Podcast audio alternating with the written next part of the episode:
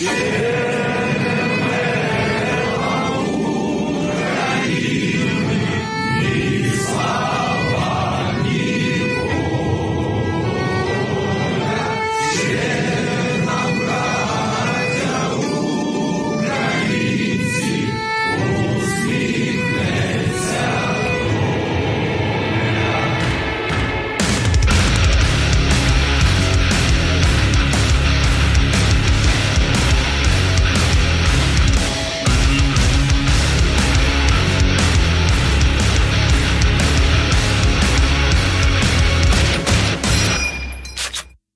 Vackra och all, alltid väldoftande patrons. Välkomna till det här avsnittet. Jag heter Per Wallin. Även välkomna lyssnare som det är ett generellt avsnitt. Så är, det ett, är det det? Ja, Just det, det. För, förlåt, förlåt mig. Det här var ett avsnitt som vi valde. Vi, det här var ett, ett alternativ är en Patreon-omröstning. ja. till en Patreon-omröstning. Och det vann inte det alternativet Nej. för att våra, våra patrons är så oerhört speciella. Så De är som hipster.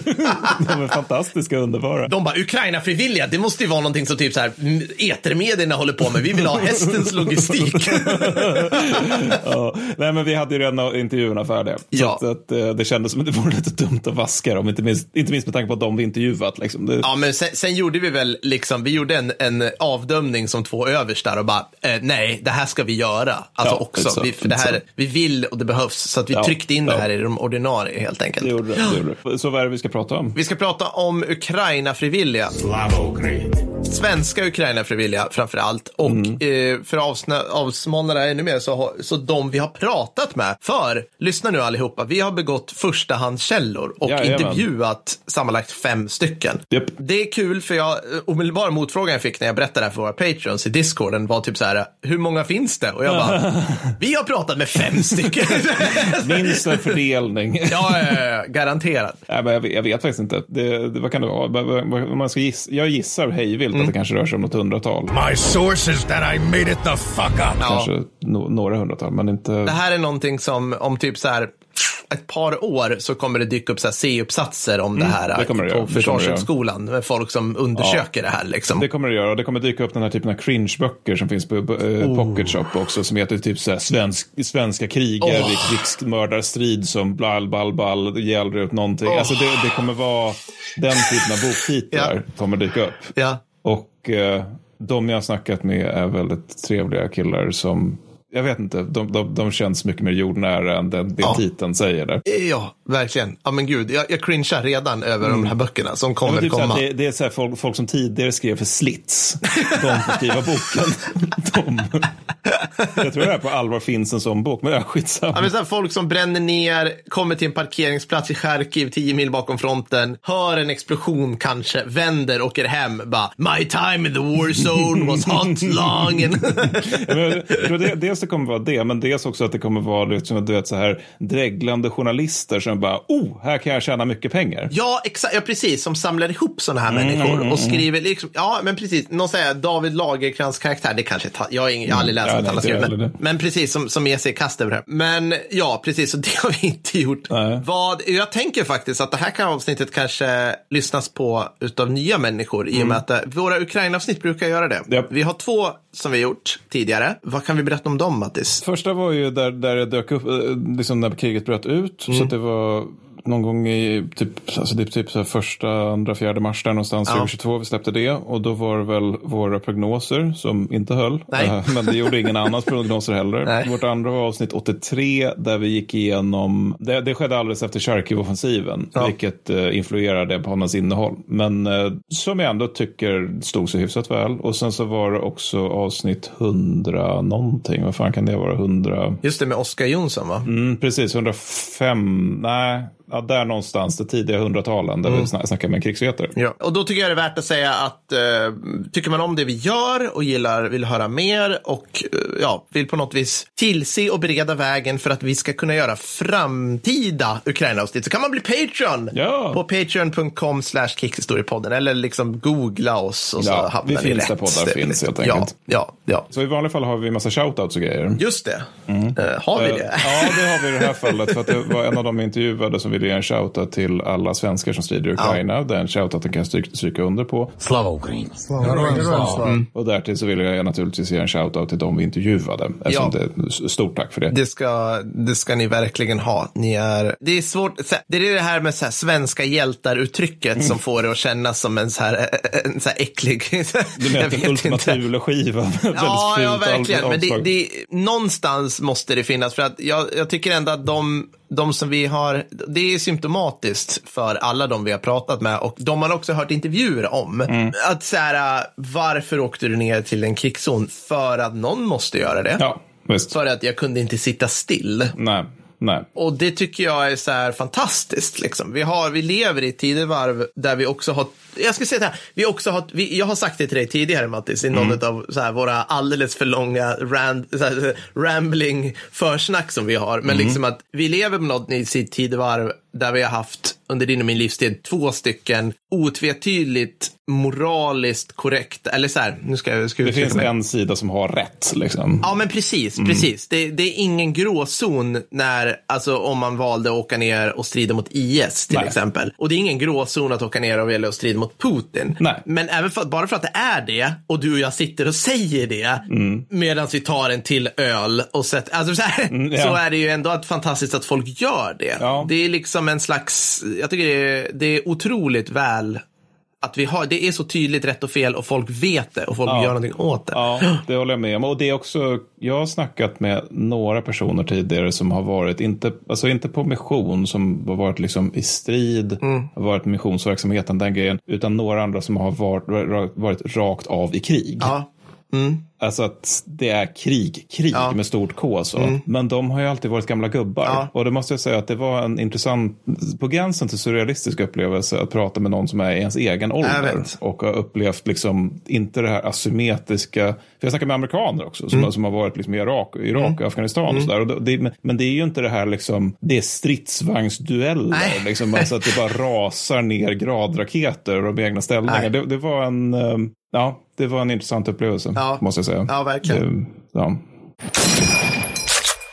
Vi har, vi har strukturerat upp det här på följande sätt. Mm. Vi har fyra stycken frågor kan man säga, eller fråge, bred, bred, liksom, breda skjutgränser här på Mm. frågorna. Och det första är egentligen militär bakgrund har vi frågat om. Mm. Det andra är, hjälp mig nu Mattis, Vad de har gjort i Ukraina. vad de har gjort i Ukraina. Just det, tack. Det tredje är deras utlåtande om ukrainska armén och deras, eller väpnade styrkan. Och deras fjärde är utlåtande om ryska väpnade styrkan. För sånt här tycker vi är mummigt. Liksom. För vi sitter ju, jag, Mattis och Fredrik, och bara trålar alla sociala medier och allting om så här. Hur, hur, vad, vad är det som händer där är nere? det som händer, och ja. det, det är ju liksom VM i tyckande kring Mm. allt sånt här. Och analyser Ja. av hashtag krigsvetare. Liksom. Ja, och det ja, känns så här, då, då, då är det sjukt intressant att få lite... Jag, ska inte, jag, jag sitter ju i en QAnon-stuga här, jag Mm. vet det. Så jag kan ju säga så här, media ljuger för oss. Nu ska ni få höra sanningen, vackra lyssnare. Men, men nästan lite så, det, det är skönt att höra Men de som är där så. Ja, verkligen. Liksom. Även om de är på bara sin lilla liksom, eh, liksom, smala, smala del av fronten Ja. och hundra pers runt sig så är det ju en bit av verkligheten. Ja, det är det också. kul. Men eh, de jag intervjuat de kallas för Chuck, Victor och Swede. Nej, de vill inte bli identifierade. Nej. Och eh, en av dem menade rakt av att det är korkat att gå ut med ansikte och namn eftersom FSB är, eh, är närvarande i sociala medier. ja. Och då är det Chuck, han körde första hjälpen-transporter, kom ner i oktober 2022 för att strida och eh, kom sen hem till februari-mars där någonstans i år. Sen Viktor, han var tio månader i Ukraina och Swede, som förut kallas för Swede för att han var, liksom, jag förstod det som att han var eh, liksom först, eller åtminstone väldigt ovanlig som svensk när han dök, eh, dök ner då. Ja. För han var fe- 15 månader i Ukraina.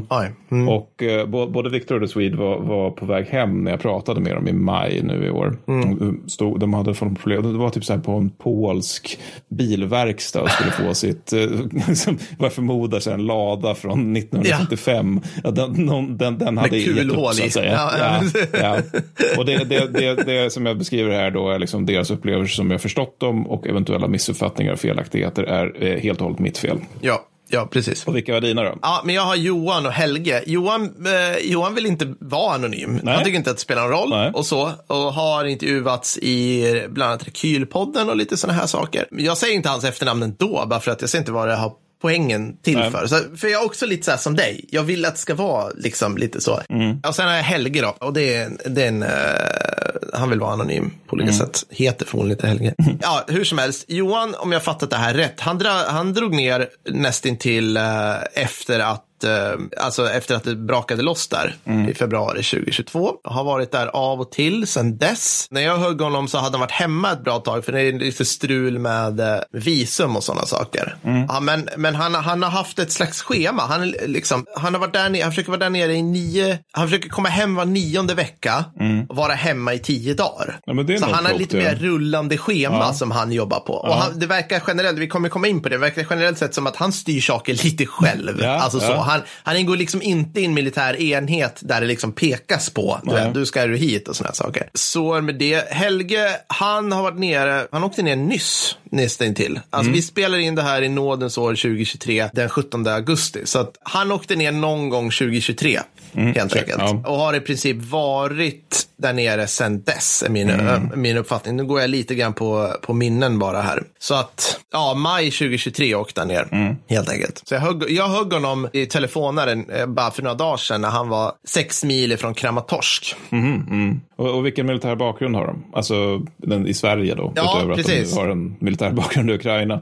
det, det var kul att snacka med Johan, för det var så här, jag ska inte säga spretig, men så här, mastig, lång och mycket. Så han gjorde ju värnplikt. Han är äldre än vad vi är, med, med en eh, rätt god marginal. Så han gjorde någon gång på glada 90-talet, så gjorde han värnplikten i, i flottan i 14 månader. Och du, han var en sån där, det här kan jag aldrig, nu, nu kommer nu sidetrack som tusan, Fredrik klipp allt där. Men han, han var en sån där, du vet, som gjorde jorden runt-seglingar. Åh gud. Ja, alltså, alltså- så, som en del av värnplikten. Ja, ja. Underbart. Liksom, vad, vad gjorde du? Nej, Jag var full i Rio. och bara gled runt. Ja, men du vet, och åkte liksom på den här värdiga båten Karlskrona. Ja, ja, som är så här stor och har hytter. Ja, alltså, du vet, ja, ja. alltså, det var sån där värnplikt som man hörde folk som gjorde det här. Man bara, hur, ditt jävla... Va?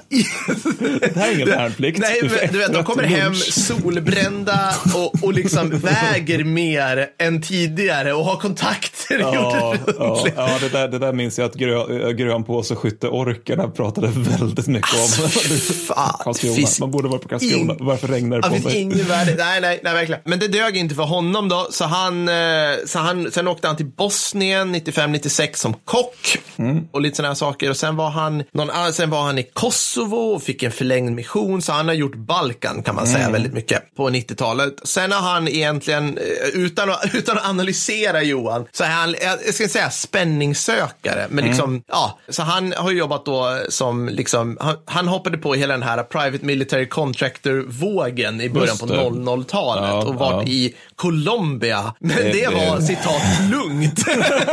Eh, Okej Johan. Ja. ja. Jag, jag tror inte det är lugnt att vara civil i Colombia om jag ska vara helt ärlig. Nej, jag var så här, jag bara, jag skulle vilja, alltså skulle jag åka dit, precis, skulle jag åka dit på semester skulle jag fortfarande vara beväpnad. Ja, ja, ja. Gud, jag åker i pansrade fordon. Liksom. Man ska inte titta på någon fågel någonstans. Nej, men precis. Men annars är, och det här är symptomatiskt för han och Helge, liksom, att det är mycket, alltså det är, det är VM i hemvärnet här nu. Mm, alltså Johan är plutonchef i typ så här, fan vet jag, ett halvt sekel höll jag på att säga. Och varit ja, jätteaktiv där och då har han fått sådana här, han har liksom varit inne och projektat då på Intut BE på gardet Ja, och hjälpt ja. missioner. Så att alltså så här, gått väldigt mycket i grönkläder generellt. Mm, Och då, Helge är rolig för att jag bara, va, du, va, vad gjorde du värnplikten här? Ja, men jag var på Amfett så här. Mm. Jaha, 2005, 2006. Jaha, men ja, då var typ det jag var där. Jag var sån här äh, i den här smurfplutonen på insatskompaniet. Han bara, va? Men det gjorde ju jag också. Jag bara, va? Han bara, ja, vi var första kullen. Jag bara, what? och, och sen höll vi på att spåra ur genom Ja. att prata om så här, äh, alltså våra gemensamma minnen av detta fruktansvärda äh, bastard till, till, liksom, till förband. Så du har inte så mycket från Helge utan mest lumparhistorier. om Exakt, vi är bara, bara man lumpar. fått. Nej, men jag skojar. Men så han gjorde, han gjorde värnplikten på Amfett 2005. Jag skulle inte riktigt skytte, men inte heller vakten. Det är där vi landar okej. In ja, ungefär. Men, men en, mycket så här, en hel del går med tung packning, svettas och frysa. Mm. Vilket kan förklara min, min värnplikt också. Sen har han återigen där, så här, 13 år i hemvärnet som gruppchef. Liksom. Mm. Och det är det ungefär. Dina då? Ja, de, de har en, en omfattande militär erfarenhet skulle jag säga. Mm. Ja. Jacques han var K3-jägare och sen, han hade gjort ganska många grejer. Han var, jag tror det var livvakt i Norge också. Och sen så givetvis missionsverksamhet Mm. då till eh, ja, ett antal lite grötigare missioner. Förstod. Sen Viktor han var GSSK, har varit på mission och har också läst till officer, vilket vi kommer Mm. Okej. återkomma till. Och eh, Swede han var helt enkelt K4-jägare som prickskytt. Okej. Det, så det, det är liksom, jag har jägarsoldaten alltså. ja, check. Men, men, och, och det, det är nog, jag vet inte, det kommer vi också återkomma till, men, men eh, jag tror det är bra om man har, man har någon form av militär erfarenhet som man bestämmer sig för att åka som ukrainare frivillig. Men, men det kommer vi återkomma till. Men eh, vad har dina gjort i Ukraina då? Ja, mina har ju då varit, till skillnad mot dina tror jag, varit instruktörer båda Mm. två. Så kan man säga. Och det, ja, det är rätt spännande generellt för att det är, hur ska man uttrycka mig? Johan, Johan är rolig. Han är någonting, jag skulle, jag skulle förklara, jag skulle beskriva honom lite som en fixer generellt. Ja, ja, ja. Mm. En- sån där som dyker upp i alla krigsskildringar. Den här som Ja, hittar mat överallt.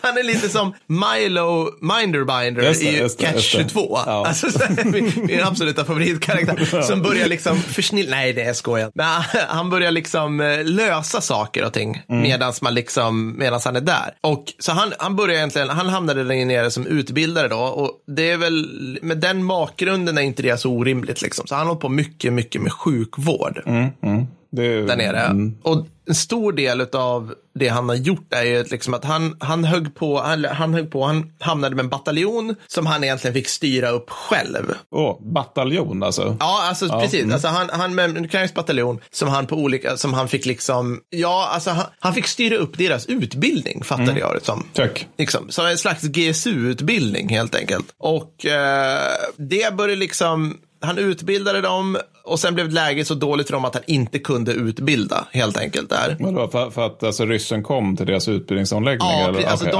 de, de var, han sa det också, liksom att så här, det, läget blev så dåligt att ukrainska liksom, armén valde så här, ni, ni måste i princip vara i era, era stridsställningar över tid. Och då kan man inte utbilda. Mm. Nej. Och det här är en del vi kommer in på. Ja, det kommer vi Utlåtande om göra. ukrainska armén Mm. lite senare. Han utbildade i runda slänga 1200 pers i stridssjukvård och grundutbildning Mm. ungefär. Då. Och sen har han varit nere i, i Bachmut. Just det. Just det. Och där var det en annan nivå kan man säga. Mm. Ja, ja. Eh, ja, det har blivit så för honom nu, om jag fattat det senaste gångerna, är att han har egentligen Sista halvåret har han bara hållit på med logistik. Och när jag säger logistik, då menar jag fylla upp sin pickis med grejer som Ja. han har samlat på sig Ja. från donatörer och liksom, alltså han, han du, eh, du måste förstå, med hans bakgrund så är han, han har sånt otroligt kontaktnätverk. Så han känner ju hur många som helst i Försvarsmakten som har bara kunnat lassa på honom sjukvårdsprylar och donerade grejer. Han har jobbat jättemycket med de här cold skills, snigel. ja, ja. Och så. De har donerat hur mycket grejer som helst och han, då har han fyllt upp sin pickis med det, bränt ner och i princip, alltså likt liksom stridstrossen på ett mekbat, brötat fram till skyttegravarna, ställt sig på flaket och skrikit julen är här grabbar och kastat tourniqueter. Nej, nej, men liksom, han, han liksom levererar direkt till truppen. ja, ja, ja. Och det är också ett utlåtande om hur bra ukrainsk logistik, ja, vi kommer det, till vi, också. inte- vi är Mm. inte så här Saipan 44 här. Det, känns- det känns väldigt Östeuropa att någonting sker via en pickis. Eh, Exakt, Ja. väldigt mycket. och så, så här oklara märken på pickisarna med så här Mm. fornnordisk anknytning. Aj, aj, nej, jag skojar. Så vitryska piratkopior. Så. Ja, typ så. Och Helge då, han egentligen hamnade omedelbart i Azov, tillsammans med Azov, och sen dess hållit på med Medevac, Kassevac och som man säger lite strategi. Och det är egentligen, alltså, om jag fattade rätt, han hållit på med liksom grundläggande kamratsjukvård slash möjligtvis TOS. Liksom. så här, check, check. Det, man, det bassen liksom får lära sig av sjukvård. Vil- Vilket är ju också förvisso helt jävla ovärderligt för Ja, bassens ja, ja. överlevnad. Ja, ja, ja. Det, det, var ju, det var ju en film som dök upp i somras där det var, jag tror det var vid Bachmutfronten, där, där det var, det var Helmut Krem där ukrainsk soldat springer genom myllan. Ja, mm. Och sen så är det liksom att han, han ska ner och rensa ett värn eller Ja. en skyttegrav. Ja. Och då springer upp en annan ukrainsk soldat, det här har alla som har lyssnat på Ja. podden sett förut, och krockar med killen med kameran. ja.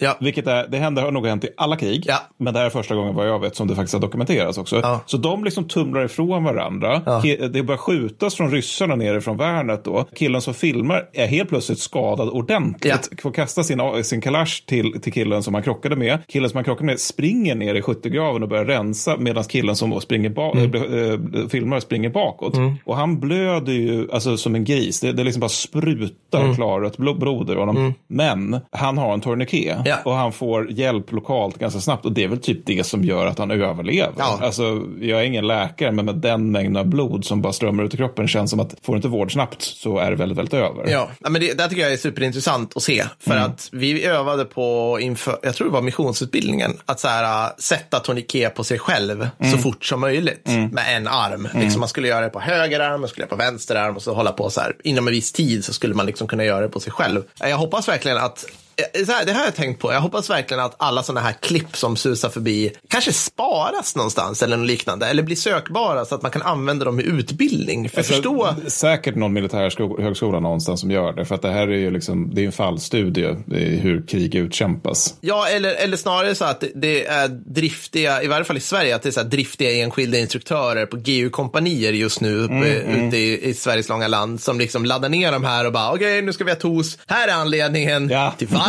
ni ska lära er sätta tourniquet. Och så Ja. bara klick liksom. Ja, ja precis. precis. Och så sitter de bara Så här. Det, ja. Mm. Ja, men så det är bra. Mm. Amina då, det var alla tre någonting de har gjort i Ukraina. Det är att de har känt en extremt stor frustration över ukrainsk byråkrati. ja. Det tog eh, två och en halv månad innan Viktor fick kombatantstatus och innan det så Okej. fick han jobba gratis. Medan Ja. Chuck hade svårigheter att få lön överhuvudtaget och vad jag förstod fick aldrig något kontrakt egentligen. Eller för Okej. att det alltid var liksom de säger ja men det kommer senare eller vi hinner inte nu Mm. eller saker i den stilen. Alltså att det är... You guys are getting paid, får jag känslan av. Jag har ingen aning om mina får betalt. nej, men jag tror inte det var så att han ville ha en jättelön utan mer att det var liksom så att han ville ha någonting bara för att täcka utgifter. Liksom. Mm. Alltså, men alltså, ja. nej, men så, Udde Swede, han är den som har varit mest konstant i vad han har gjort. För Mm. han kom ner eh, till Ukraina tidigt och konstaterade att han var utbildad prickskytt. Mm. Ukraina tittade på honom, sa bra och gav honom en PSG. Mm. Och så skickade de honom till fronten utan en egentlig refresher. Mm. Och det här tänker jag om man gjorde, om jag, jag gjorde lumpen som KS-beskytt. Ja. Om jag skulle skickas till någon front överhuvudtaget alls. För, alltså, jag skulle vara lite skakig om de då sa, gör behövs nu inte, det som Mattis. du... Gar- Gardets utbildning är eh, så pass bra. Nej, men så att, så att, eh, jag förstod det som att han typ fick visa att han förstod hur vapnet fungerade. Ja. Alltså att han visade liksom det, det här är mekanismen, det här är kikarsikte och så vidare. Och att det räckte. Chuck däremot, han blev sergeant och fick utbilda drönaroperatörer. Och alltså, jag tror de kallade det jägare, men han var väldigt tydlig med att det, det, det är inte jägare. Det är Nej. inte. För de har alldeles för kort utbildningstid för det. Alltså att det snarare är lätt- infanteri som ska agera spaning. Så. Och han skulle skapa så kallat kill team då, men han egentligen bara med grunderna då. Och det här var inte heller Chucks fel, utan det var på grund av att det liksom i ukrainska krigsmakten, och det kommer vi definitivt återkomma till, Mm. verkar finnas ett konstant tryck på att vi behöver folk vid fronten nu, Ja. helst det går. Ja. Vi, alltså, vi, det, det, utbildning, det kan de ta vid fronten. Vi, vi kan liksom inte hålla på och utbilda i bakre läge. Nej. Så de, de, hans killar fick fyra, fem veckor och då var de helt jävla färska. De Ja. hade liksom ingenting utöver det. Så det var fyra, alltså de fick en GSU Ja. och sen så skulle de vara lätt infanteri och spana. Eh, det här får följdeffekter. Vad, vad, var det för, vad var det för soldatmaterial som han fick? Liksom? Har du någon uppfattning om det? Eh, Liksom, Som jag var, var de förstod uttagna på något vis? Eller Nej, var som liksom... jag förstod det, unga grabbar. Det han sa var att de, de var många av dem som var oroliga för att Chuck skulle slå dem. Mm. Eftersom, ja, det finns ett sovjetiskt arv så, Mm. och eh, så kan man säga. Viktor däremot, han, han, har, han har ambulerat runt mest av de här tror jag, tre då, och det är ju då för att han har ju alltså, utbildat sig till, till officer. Ja. Så att han, han fick köra officersutbildning då. Okej. Så att eh, han fick utbilda ukrainska officerare i sju veckor. Ja. I Sverige så är det väl två år om jag inte missuppfattar saken. Minst, ja, ja. Ukrainarna ville att det skulle ta två veckor för dem att utbilda alltså faktiska officerare. Ja, från scratch. Alltså ingenting tidigare Ja, militär ja, det var lite blandat där. Alltså, Ah, okej. en, del var, en del var reservare, andra hade GSU och andra kom direkt från fronten. Och de var ju dessutom, alltså de var ju rejält medtagna då naturligtvis. ja. Man var dem. Så, så att, alltså, det var inte så att man bara plockade så här randoms de 19-åringar. Man plockade ändå folk som hade någonting i ryggen. Men, men alltså sju veckor är fortfarande lite. Så Viktor Mm. beskrev det som att det, det blev typ gruppchefskola plus. Men fick han sätta upp sitt eget liksom, utbildningspaket? Så, här ska vi göra vecka ett och vecka två. Alltså fick han liksom... jag, som jag förstod det, ja. Alltså Ja. Han, han fick jobba, alltså, ja, som jag förstod det. Att han, jag tolkade det inte som att han behövde utgå från hur, hur Ukraina utbildar officerare. Så. Nej. Och sen dessutom så har han varit då, alltså plutonchef, kompanichef och spaningsplutonchef. Och han och Swede också även så här lätt infanteriat sig en del. Inklusive, och det var någonting de återkom till alltså, upprepade gånger i vårt samtal. Att de har varit tvungna att genomföra alltså, nattoperationer men utan bildförstärkare. och Ja, att det ja. inte var något härligt. Alltså Nej. att det sög så jävla mycket. Ja, och det, ja. det, det förstår jag. För att är man västerländsk soldat så då, då vet man ju att man har ju bildförstärkare på natten. Men i det här fallet, va, det finns ingen. Ja, det, nej, men det här liksom är bara- min värnplikt. Vi hade inga bildförstärkare. Men, inte- men, ja, ja. men, men liksom, fem små ficklampor, Mattis. Vadå? Fem, jag kan inte räkna. Tio. Det där är ju definitivt i Afghanistan åtminstone. Ja, ja, ja absolut. Ja. Jo, precis. Så är det ju såklart. Ja. Men hade de någon här stridsfältsupplysning eller något sånt där? Stridsfältsbelysning? Alltså inte när de höll på att spana av sig. Då, Nej, då var nej, det ju, såklart. much. Då var de, som jag, alltså, de beskrev den där, som jag minns det som att de mer eller mindre var ute och famlade i mörkret vid några Ja, tillfällen. ja. Och Swede konstaterar för övrigt att Ukraina låter folk göra det som de påstår sig kunna göra. Vilket är ganska intressant då, för att det blir liksom lite olyckligt eftersom många frivilliga dyker upp och på, bara säger tja, jag är devgrussergeant. Ja, ja. Jaha, sä- säger då ukrainarna, vad bra, då får du agera som en sån också. Ja. Och de, men de här blir, liksom, de blir utkastade ur sina team när det visar sig att de har ljugit. Då. Och sen så, så för att citera Swede så hamnar de sen i bakre läge och lägger upp fräna instabilder. Ja, det finns ändå en sån, en sån mekanism alltså, där man, där Ja, man ja, liksom men alltså, absolut. Och- sparkar ut folk. Liksom. Framförallt för de här tror jag som, som påstår att de är någon form av specialförbandsoperatörer. För att de, de är liksom, då förväntar sig ju uk- ukrainska armén att de ska också kunna utbilda, utve- Ja. utföra specialförbandsuppgifter. Ja. Och sen när det visar att äh, det kan du inte och det utgör ju en fara för resten av teamet. Att man Ja. då liksom att nej, det, det, du får nog göra någonting annat. Va? Ja. Och för Viktor var väldigt uttrycklig. Han sa att jag har träffat alla Navy Seals i världen. Citat. Alltså det, eh, han sa i och för sig också, alltså det var inte så att all, alla fri, eh, frivilliga är så, men att ändå det fanns den Ja. crowden så, liksom, som dyker upp med så knogjärn och svärd och grejer. Ja. Warrior. Men det här sa Johan också, Mm. alltså han, som, han som utbildar utanför Kramatorsk. Liksom. För han sa att så här, det finns något som heter Legionen med Mm. stort L. Och det, det, alltså, jag, jag skulle vilja säga internationella legionen, Mm. det skulle passa, men, men det, man kallar det bara för legionen.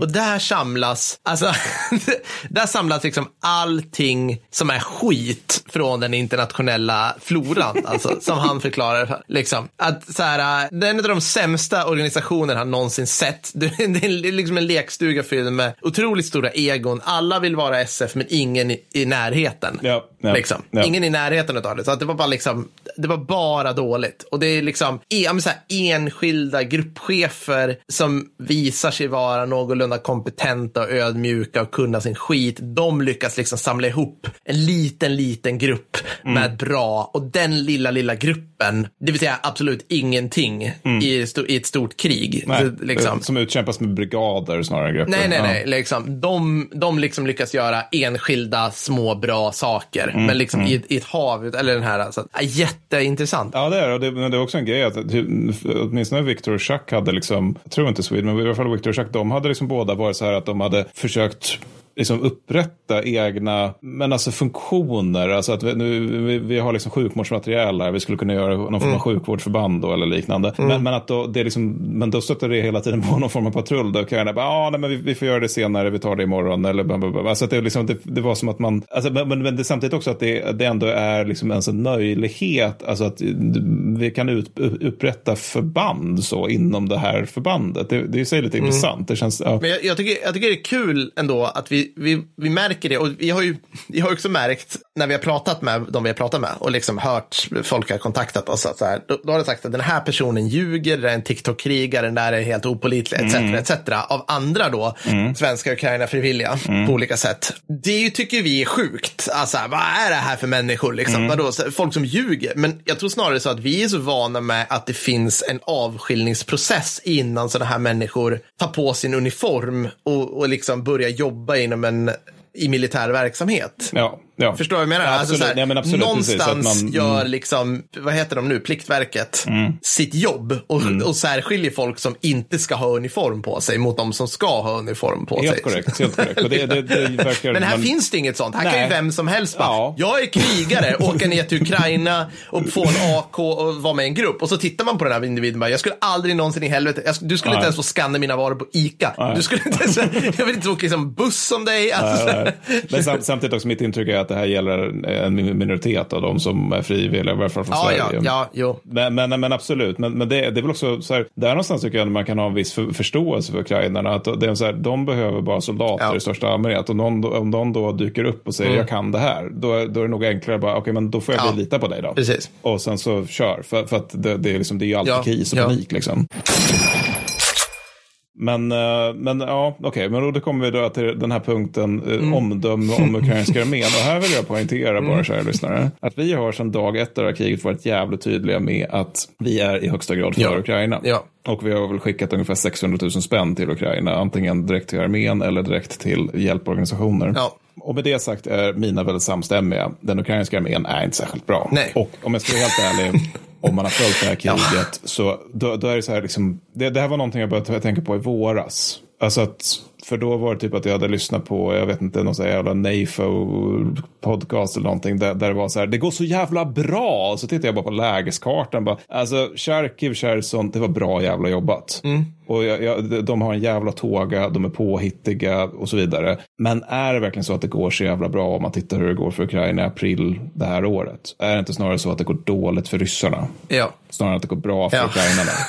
Alltså, så här, jag tror att om man på allvar tror att Ukraina är världen, har världens bästa armé, då måste man släppa Saint Javelin. Oj, ja. det, det, det, är liksom på den nivån. Äh, ja. inte, och det här säger ingenting om huruvida saken de strider för är rätt eller inte, för nej, det är i högsta grad. Och det tror inte ens det är, liksom, och det är absolut inte den enskilda ukrainska soldatens fel. Och på många sätt så har de inte haft, ens haft chansen att göra en, en världens bästa armé. Och de har många fina sidor, bra kvaliteter, men det är inte världens bästa armé. Nej, det är långt ifrån världens bästa ja. Du kan, du, du, kan få börja presentera det, det, det dina berättade. Ja, jag vet inte var jag ska börja. Nej, men okej, okay, så att, så att okay, Johans eh, utslag då, det är ungefär så här att det enda anledningen till att Ukraina har, lyckades ta terrängen runt Charkiv och sådana här saker och ting under deras eh, tidigare motoffensiv i höstas. Mm. Det är för att ryssarna gick bakåt. Mm. Alltså det, det, är egentligen så här. Ryssarna bara, nej men jag, jag tar en promenad bakåt nu. Mm. Och ukrainarna bara, jag tror de går. Ska vi följa efter? Vi följer efter. Det, det är liksom, från hans horisont är det ungefär det som hände. Mm. För det finns liksom så otroligt, alltså det finns väldigt låg förmåga i den, i den ukrainska armén att kunna genomföra stora, komplexa och kompetent genomförda offensiva operationer, om man ska uttrycka sig så. Ja, det är ju någonting som om man ska vara sträng har visat sig nu under sommaroffensiven. Ja, det är ju att, precis. Eh, I varje fall nu när vi spelar in så är det rätt tydligt att eh, samverkan mellan brigader och bataljoner är svårt. Ja. Och det är någonting de inte riktigt lyckas med. Alltså de, de anfall man ser, det är ju i regel alltså, på typ så kompanistorlek eller något åt det hållet. Ja, men precis. Alltså det, det är liksom, han, enligt honom så var det så här liksom att det är fortfarande otroligt sovjetiskt och korrupt, ända mm. ner till gruppchefsnivå. Mm. Och när det är svårt så faller man ju tillbaka på det man kan, det vill säga det sovjetiska mm. utbildningen. Man bara gödslar med folk. Och liksom, det finns en mycket, han, han vänder sig också äh, mycket mot, det kanske det du och jag tänker på lite grann också, det här äh, vad ska man säga, pro-Ukraine krigsveta-runket. Liksom att ja, men nu har de Leopard, nu kommer ja, de vinna. Ja, absolut, Som att ett vapensystem, liksom, han, har ju, han menade att de använder sina Leoparder som artilleri ibland. Check, check, det är inte tänkt. ungefär, ja, men ungefär som att det finns, det kom ett reportage här för inte så länge sedan om att så här, de använder stridsfordon 90 som lätta stridsvagnar, det vill säga inte med skytte, Nej. åka runt på öppna fält. Ja Japp. Bara, vad händer? Ja, de blir utslagna. Japp, japp, liksom. Det blir de. Det blir de. Alltså- och, och, och så här, det, där tror jag också att det är därför är viktigare någonstans att när, när Biden bara, men vi låser upp det här med, med klustergranater. Ja, ja. För då, ge, då ger man ukrainska armén en förmåga som är en förmågnehöjning. Ja, ja. Men också är någonting de redan verkligen fattar hur man gör. Det vill säga spränga bort fienden med artillerigranater. Men nu också med liksom avsevärt dödliga Ja. artillerigranater. Det, det, tror jag är liksom, det tror jag är viktigare än det här när man säger vi skickar 21, vad det nu är, 21 challengers. Ja. Ja. men absolut, men det är ett krig som slukar tusentals Ja, stridsvagnar. Vad fan ska du göra liksom? Alltså, det är väl klart de är bättre än jävla T55 när ryssarna kommer med. Men Ja. dels handlar det om hur man använder dem, dels är det bara liksom mycket liten mängd stridsvagnar. Ja, och det, det är väl det, det tror jag alla våra fem är samstämmiga om, liksom, att så här, det går åt så sjukt mycket grejer. Ja, ja, det går åt det så sjukt mycket grejer, det går åt så sjukt mycket folk. Mm. Johan var inne så här, han sa att det stupade Mm. i Bachmut mellan januari och april, så stupade det ett kompani per dag Japp. i Bachmut. Det är en utslagen bataljon per dag. Ja, ja, Ja, precis. det. En combat ineffective bataljon per dag. Japp, japp. Och det här, det här är så här, media ljuger för oss. Nej, nej. Men de, de kan liksom inte, alltså de satte aldrig, de bara, det är blodigt i Bachmut liksom. Men när man får det så här, Mm. siffror som, alltså för, förståeligt nog ukrainska staten inte går ut med. Nej. Liksom. Då förstår man liksom, det är någonting, alltså det är någonting som inte genomförs kanske på helt rätt sätt. På alla sätt och vis. Och det är Nej, liksom, nej, men så är det nog. Sen, sen- om man, det, det jag funderar på, samtidigt också till deras försvar så var det länge sedan västvärlden utkämpat krig på det här sättet. Mm. Sant. Alltså där Ja. det är stora artilleriförband som, som bekämpar varandra och infanteri. Men nej, jag tror inte heller att amerikanska armén hade förlorat liksom en bataljon per dag under de förhållandena. Jag tror inte franska hade gjort det heller, eller brittiska. Nej. Helge då, åt sin sida, han tycker att, eh, han, han sablar ju ner den här legionen då som du Ja, hörde. ja, ja. Men han tycker ändå att reguljära och ter territorial guard, eller terrestrial guard, är, de är betydligt bättre. Han tycker de är över förväntan. Framförallt är det så här få gånger han har sett så många skröpliga människor göra så mycket som de gör. Och det, här, det här tycker jag är intressant, för det här har jag reagerat över alla, alla, all rörlig bild jag har sett. Kommer du ihåg, jag, jag skrivit det till dig, jag bara, Mattis, varför ser alla ut som vi gör fast äldre? Ja. Alltså så här, är så här, ukrainskt skytte. Ja, typ SVT, SVT följer med ukrainskt skytte. De, de är ju 45 allihopa. Jag bara, vad fan, vad är det? Liksom, sönderrökta. Ja. Liksom. Ja, där kan man också behöva lägga på så här Östeuropa-ränta med några år, liksom att de Nej. kanske är yngre än oss, men, men att det har varit ett hårt liv. Så. Ja, det, så kan det vara såklart. Men fortfarande så här, jag, jag har ju varit, och det här har jag sagt liksom, innan Ukraina kom igång, liksom, att nästa, nästa liksom, ska man säga, mellanstatliga krig kommer ju utkämpas av 18-åringar. För det är så det ser ut. Alltså du vet, glöm de här 35-åringarna med helskägg i Afghanistan som gör snäviga saker. Utan det kommer, men det är ju inte det, det är ju 35-åringar Ja, med men sen också med, med den fatala skillnaden att dina 35-åringar i Afghanistan, de har ju en eh, mångårig militär utbildning i ryggen Ja, också. det- exakt. Det har ju inte med nödvändighet de här ukrainska skyttesluskarna. Nej, det är sant. Det är bara så kul. Och framförallt Ja, ja. så måste jag säga en shout-out till alla de som skickar bilder på, nu ska vi, jag, jag tror jag har fått två eller tre stycken som så här, jag visste inte att Mattis var i Ukraina. Och så är det bilder på någon. Men den har jag sett. Ja, det. Det är så jävla bra. Med, med brillor och helskägg. Samtidigt som han sitter på en T72 och röker. Och jag bara, ja men jag fattar. I know, I see where you're coming from friend. Nej, men alltså, jag poddar ju detta nu från Svatov. Eh, Jag fick nog. Jag ville prakt- visa att ryssarna att de var på hos oss också, inte bara snacka om Nej, det. Jag, jag tycker det är helt sjukt att eh, när, om det här sprakar loss så kommer de ta tag i oss också. Ja, jag ja, fattar, ja. Men okej, förlåt. Så Helge, han tycker det är imponerande Mm. Liksom, på det viset. Jag antar, han är väldigt, men det är också på typ nästan individnivå som han tycker det är bra. Och Mm. det kommer vi också komma tillbaka till. Sen säger han att Azov är den absolut mest professionella gruppen av krigare han har mött. De gör sitt yttersta. Mm. Och där fungerar tydligen det här enligt honom då, att du åker ut om du inte sköter dig rätt Ja, fort. yes. Och de väljer ut rätt personal och som får, de får se till att de får all träning och utrustning de behöver. Mm, Så. Och där fattar jag det som också att i stor utsträckning har då Azov kanske lyckats bygga upp en stödorganisation som sträcker sig bakåt tillräckligt Mm. långt så att de får så här vettig, ja men som vi sa, utbildning, sjukvård och sådana här Det är saker. liksom inte bara ett förband som hänger löst i luften sådär. Nej, jag har fattat det som att de, de har liksom byggt upp en, en slags stödorganisation på något vis. Annars skulle inte det fungera riktigt, tror jag inte. I, inte, inte mer än en månad liksom. Alltså här, nu, nu är det så att jag har ju svart bälte killgissningar, men Ja, om man mm, tänker så här. Mm. mäng, mängden brigader som upprättats under kriget,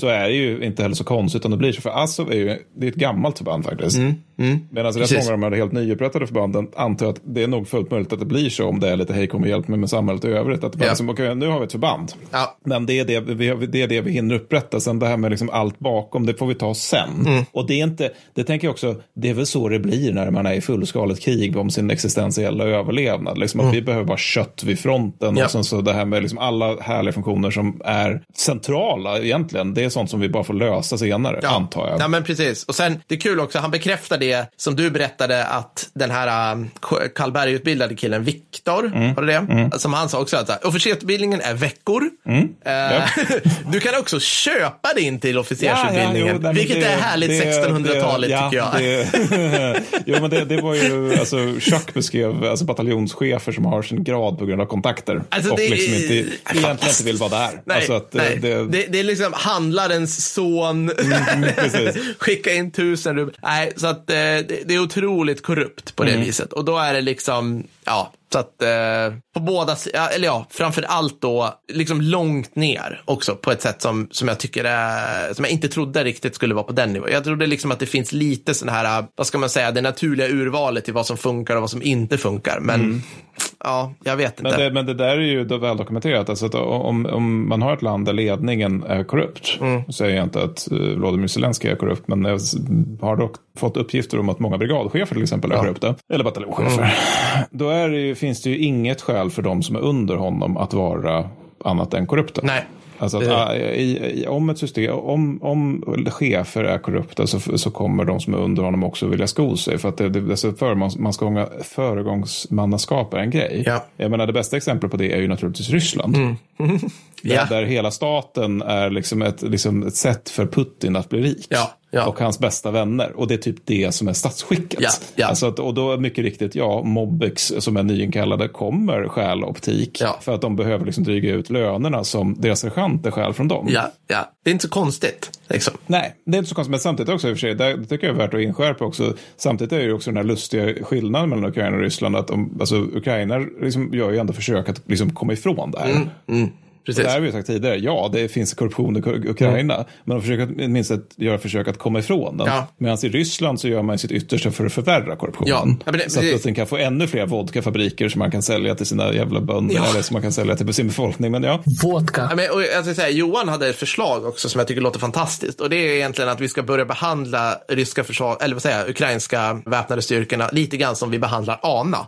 Alltså eh, som en, som en väpnad organ, inga, inga liknelser i övrigt, men som vi behandlar en, liksom en, en armé under upplärning. Ja. Så att vi, han tycker att vi skulle ha sådana här OMLT-teams som, eh, parar, som man parar ihop sig, eller som man hakar på ukrainska förband och har mandat att styra upp det här. Och det är alltså ett team med ja, liksom duktiga, eller ja, ja, duktiga västerländska officerare som då mentorerar helt enkelt sina ukrainska motsvarigheter på då, kom, jag för mig kompani och uppåt, upp till brigad. Liksom. Det här är ju svårt att göra när vi inte är stridande, för Nej, OMLT nej, skulle nej. ju bli stridande. Ja, men, men. Liksom, men det är ju det bästa av världar, så skulle man liksom haka på det där. Liksom. Så kan de säga så här, du ska nog skriva en operationsplan som inte, går, som inte består av ett ord och det är framåt, Ja. utan jobba lite på det här. Ja. här åh, men typ. det, det, är också, så det skulle nog fungera bättre än med ANA eftersom i ANA så var det så här, liksom, varför slåss vi? Medan för ukrainsk trupp är det ju ändå väldigt tydligt varför man slåss. Ja, precis. Det, det, liksom, det finns en motivation där som är helt annorlunda. Ja, men här skulle det, jag, tror, jag tror verkligen att det skulle funka här på ett annat sätt än för ANA. Det Mm. ja, är men helt det- ja. övertygad om. Liksom. Ja, vad tyckte, vad tyckte dina då? Ja, nej, men eh, som sagt då, de, de är samstämmiga om att den um, ukrainska armén tråkigt nog inte är särskilt bra. Ja, eh, Swede och Chuck beskriver, precis som dina, eh, alltså korruption, mutor Mm. och bataljonschefer som stoppar pengarna i egen ficka, vilket inte är ett bra förfarande enligt mig. Nej. Viktor, han är också inne på att det finns ett sovjetiskt arv som ligger i vägen för mycket. Och det Mm. Oh, här är ett intryck jag har fått från, från, via läsning och annat. Alltså att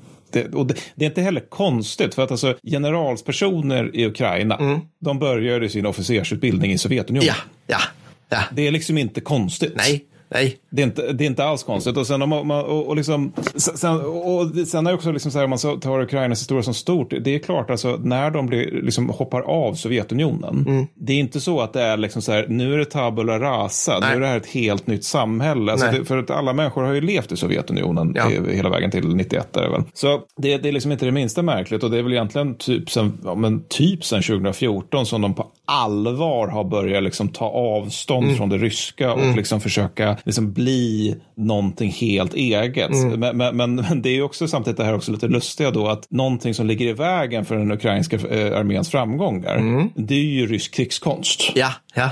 Ja, Mm. Precis. alltså att om de, om de inte hade haft den influensen hade det förmodligen gått bättre om Ja. för dem. Vilket Ja. nog säger någonting om rysk krigskonst. Ja. För alla tre är också eniga om att ukrainarna saknar förståelse, eller inte ukrainarna, men ukrainska armén, alltså organisationen saknar förståelse för mjuka värden. Ja. Vilket är ju en självklarhet i västerländska arméer. Ja. Alltså att eh, Viktor beskrev det som att psykologiskt stridsvärde är ett okänt begrepp. Ja, nej, nej. vilket är inte bra, Nej. om man säger så. Nej. Swede beskriver hur liksom förband kan bli stående i hetluften utan att det kommer någon order egentligen. Alltså Mm. varken framåt eller bakåt. Eller liksom, och att man, liksom, man är dålig på att rotera ut de som har varit i strid Mm. i flera dygn och så vidare. Och sen kommer vi då till Chuck som var vid Bachmut då. Mm. Och du sa ju att det var ju lite next level. Och, jo, det var det för honom också. Alltså, Mm. han beskriver hur vid ett tillfälle så är liksom han och kompanichefen, de får snacka ihop sig om en plan. Mm. Resultatet, terräng tas utan förluster. Jättebra liksom. Bara dagar senare så, så sker inte det här. Och det, då är det liksom 104 stupade. Varav tio är från hans killteam. Alltså Mm. grabbar som han har liksom gjort sitt yttersta för att utbilda för att de ska bli duktiga på, på det de gör. Mm. Och just det här med killteamet, alltså det är också, det kan det vara jag som missförfattare, men som jag förstod det så är det alltså att man, man inte såg dem som det det var. Alltså en ovärderlig resurs Nej. som man har lagt ner tid och pengar på att utbilda. Nej. Utan som man bara skickade iväg för att det behövdes kött vid fronten och så dödades de på ett slösaktigt sätt. Ja. Ja. För, vilket är liksom, alltså utöver det uppenbart mänskligt tragiska är också resursslöseri Mm. av Guds nåde. Mitt intryck är liksom att det var något hål i fronten, man skickade in de som var närmast gripbara och så struntade man i att det här var liksom någonting Chuck hade lagt ner mycket tid på för Mm. att de skulle bli duktiga. Och Victor han är också inne på något liknande. Alltså, av de officerare han utbildade under hö- hösten så var det kanske 50 procent som levde. Alltså inte hade blivit förlust utan levde. Ja, ett halvår senare.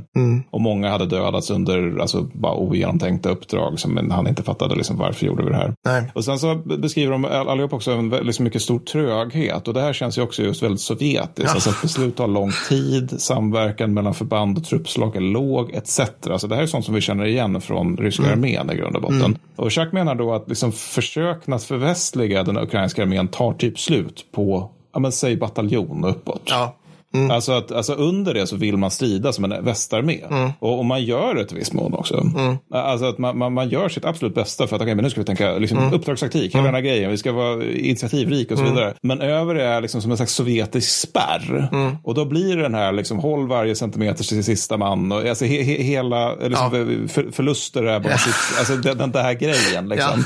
Och, och jag tänker återigen att det här är nog något av en generationsfråga där det kanske är lite olyckligt att de äldre är de som förmodligen är mest troliga att vara förgiftade av det sovjetiska sättet att strida. ja, så är det. Viktor var här lite snällare för han menar på att det snarare är på brigadnivåer det tar stopp. Men det gör å andra sidan att brigadens interna kultur blir viktig för huruvida det är ett bra förband eller ej. Alltså som du beskrev med ASSO-soldaterna då. Förbandskultur. Ja, Mm, alltså att precis, de har, de har en bra liksom, förbandskultur inom deras förband. Ergo blir de skickliga.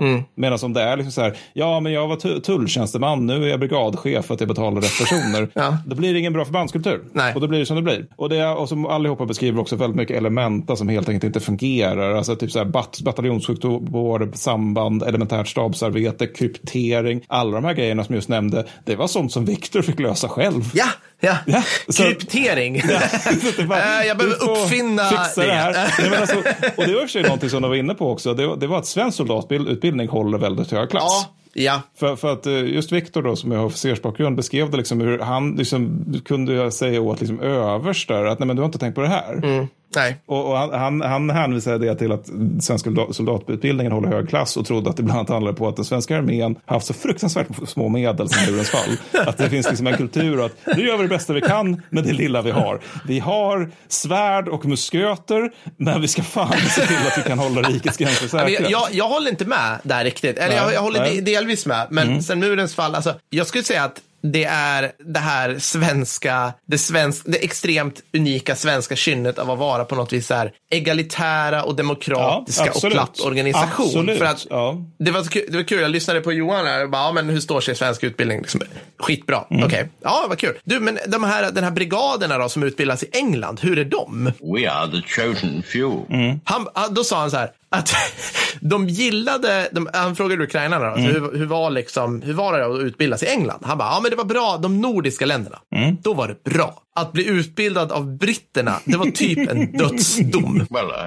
Jaså, oj då. Jag bara, va? Han bara, han bara, det var så, alltså så här, de utbildar dem på fel vapensystem, så här SA-80. Alltså så här, okej, ett av vapen är liksom, Ja. men jag ska ha en AK där nere, vad fan liksom. Så här, nej. Just det, SA-80 som också är konstigt. Ja, Alltså, de visade ja. så här, ingen föremo- föregångsmannaskap. Nej. Alltså så här, i Sverige, vi, vi tror ju att så här, det är så här alla gör. Nej, nej, nej. Att, att liksom du Mattis då, när du utbildades, liksom, att en Fenrik, okej Mattis, Mm. så här gör du när du laddar en KSP-90, spänn upp säkra, band på. Och så visar han, nej, nej, så gör inte britterna. Alltså så här, liksom, då ska du, då liksom? Då ska man bara jag, liksom- jag vet inte, jag kan liksom Man ska inte. titta på KSB och suggerera fram, liksom, det här är nog så den här maskinen fungerar. Jag, jag antar det. Och liksom så här, alla stridsskjutningar, allt sånt där, det är, liksom, det är så mallat att det blir meningslöst. Och det här är kul, för det här har jag skrivit om andra delar, liksom, det är sovjetiskt. Japp, det är sovjetiskt. Där saker och ting är så här, här kör du fram på rak, alltså så här, det är snitslad bana som du ska köra. Han sa det är samma sak, du ska liksom, okej, nu ska du få, du vet, när, när, när du har stridsskjutning i liksom, den snävigaste individuella stridsskjutningen du skulle kunna ha, Mattis. Tänk, liksom, tänk tillbaka till din värnplikt, liksom. Du kanske är i någon PF-bana och du ska ungefär gå så här och här ska du ta skydd. Där är det så här, ladda upp ett magasin med fyra patroner.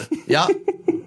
Spring fram 10 meter. Ja. Skjut på ett fallmål. Ja. Klart! Vodka. High five! Nu Ja. är du utbildad. Alltså, alltså, den nivån är nej, det, det, var- det, när det, du det, utbildas det av är nog britterna. inte perfekt. Men brittiska, ja. Ja, nej, men brittiska Alltså, armén har att- aldrig ja. varit brittiska krigsmaktens styrka heller. Det är ju snarare, Nej, jag blev, jag blev, men jag blev liksom eh, Man tänker eh, vad sig att det ska vara typ- förstämd Ja, av det lite grann. Eller liksom, det känns lite tråkigt, för det är ändå, vi hade hoppats att det skulle bli lite snävighet i det hela. Det hade vi definitivt hopp- hoppats. Men, eh, men mitt intryck är att många av de här bristerna är dels en konsekvens av det vi var inne på. Alltså att det är mycket gammalt sovjetiskt mentalt Mm. Ja, skrot ja. som ligger som liksom blöt filt över mycket av organisationen. Ja. Men dels konsekvensen också av att ukrainska armén växt kraftigt. Ja, oh ja, oh ja. och har för få officerare för att utbilda det. Alltså de har ju växt alltså, i kvadratiska termer. Och återigen, det är inte konstigt, de försvann, försvarar sitt jävla land. Men om man har få officerare, Mm. då kommer det finnas få personer som kan utbilda då, den här kraftiga tillväxten. Och om man dessutom har höga officersförluster, Ja. vilket de har haft, Ja. då blir ju det här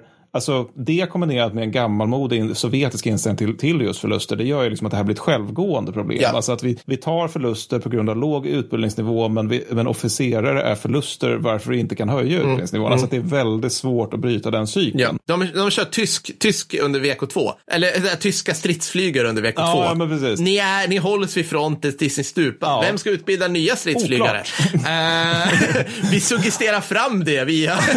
Eller vad sa? Hartman, fortsätt bränna ner plan som om det skulle betyda någonting. Ja. Men sen, det här tror jag mest kul för, att ta upp att det var lite kul för att Swede eh, pratade med en ganska ordentlig norrländska. Och, Ja, eh, det var då lite kul när han konstaterade att ukrainska soldater har svårt med ljud och ljusdisciplin och att hålla käft när man ska hålla käft. Ja, Vilket ja. låter mycket bättre när någon säger det på norrländska. Ja. Men, och det ska också sägas här, att de var, var också inne på att det finns även styrkor inom den här organisationen. Mm, Alltså att Swede noterar en mycket hög grad av motivation in, i, i, inom exempelvis TDF men även inom andra förband. Mm. Victor beskriver vissa brigader som extremt bra och Chuck, han det var väldigt, det var rätt rörande att höra, men men han beskrev, han åt, det var liksom för att han pratade mycket om det han tyckte var fel med Mm. ukrainska armén. Och samtidigt var det också som att han hela tiden återkom till den ukrainska kämpaglöden. Ja.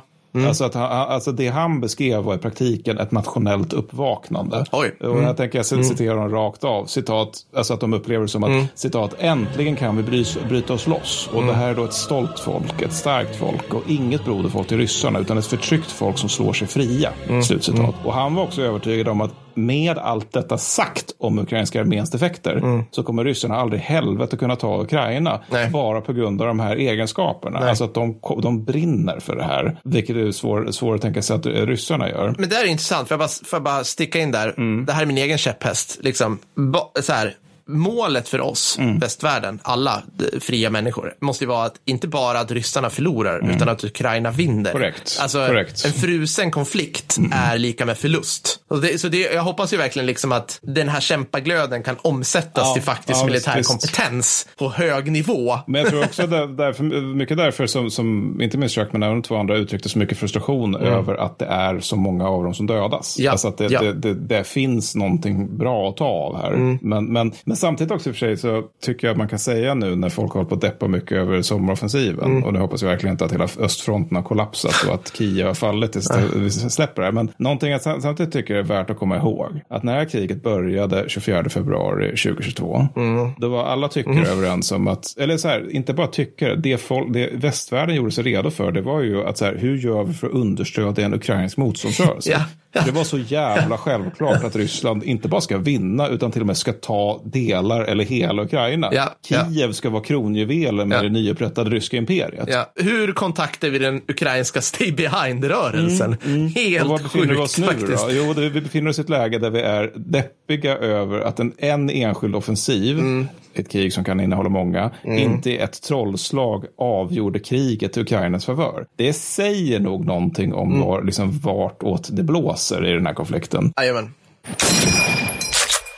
Men oavsett, centralt det är att till all kritik till trots så är mm. alla tre ense om att ukrainska armén är en sak, mm. men att ryssarna är en jävla avgrund ja. och är liksom om möjligt ännu sämre. Ja. Så, ja. vad är dina killars omdöme om den ryska armén? Men... här, här, kan vi muntra upp oss lite, bortsett från alla krigsbrotten. ja, men okej, okay. alltså, jag tror, jag, jag, från Johan, Johans sida sett så är ju ryssarna alltså, hopplöst, hopplöst sämst. Mm. Alltså, det finns liksom, som jag sa, alltså, det, det enda som gör, men, ja, de, de, är, de är bottenlöst dåliga på så vis. Mm. Däremot så har de, hur ska jag säga, något som, inte vi, något som inte nämns i min värld så mycket, i min lilla filterbubbla, det är ju faktiskt det att de använder flygstridskrafter mycket. Mm, ja, mm. Alltså både Johan och Helge bombades yep. av stridsflyg. Mm. Och det är något så här, va, va? De skjuter ju bara, det finns inget stridsflyg. Mm. Men så är det. Och det, det, jag, det här kanske lyssnarna tycker jag är en idiot, för det vet man men jag visste inte det. Jag tycker, man, jag tycker allt jag hör är bara så här, nästan alla plan står på marken mm. och flyger de så här, så här enskilda korta uppdrag mot, jag vet inte inte. Typ så här, alltså blåsa på på 10 meters höjd i en SU-25 från Belgorod och sen släppa en bomb och sen är det det vi har gjort den här veckan. Mm. Men nej, nej, nej, utan det är mycket återkommande och det är bland det mest obehagliga som finns mm. att bli flygbombad. Så det är en sak. Helge är lite, alltså han så här, väldigt högt och spritt mm. när det gäller ryska styrkorna. Hans bild är att ryssarna inte har något val, alltså om du vänder på stridsfältet så blir du dödad, alla är en meter gates, helt enkelt stridstekniskt låg nivå på nästan alla, men Wagner är stor problematik. Mm. De har en hög nivå och en brutal råhet i deras grundbeteende kopplat med en bra militär utbildning. Mm. Jo, men det där, det, det där är, eh, det kan jag flika in redan nu. Mm. Alltså att det, Chuck var också inne på det där. Han gjorde också just en poäng med mm. Wagner. Att de är mycket mer koordinerade. Alltså ja. inte, inte, inte, det är inte en elit, men det är lik, liksom mer likt västliga förband. Ja. Och är, citat enligt honom, väldigt sjuka människor, slutcitat. Oh.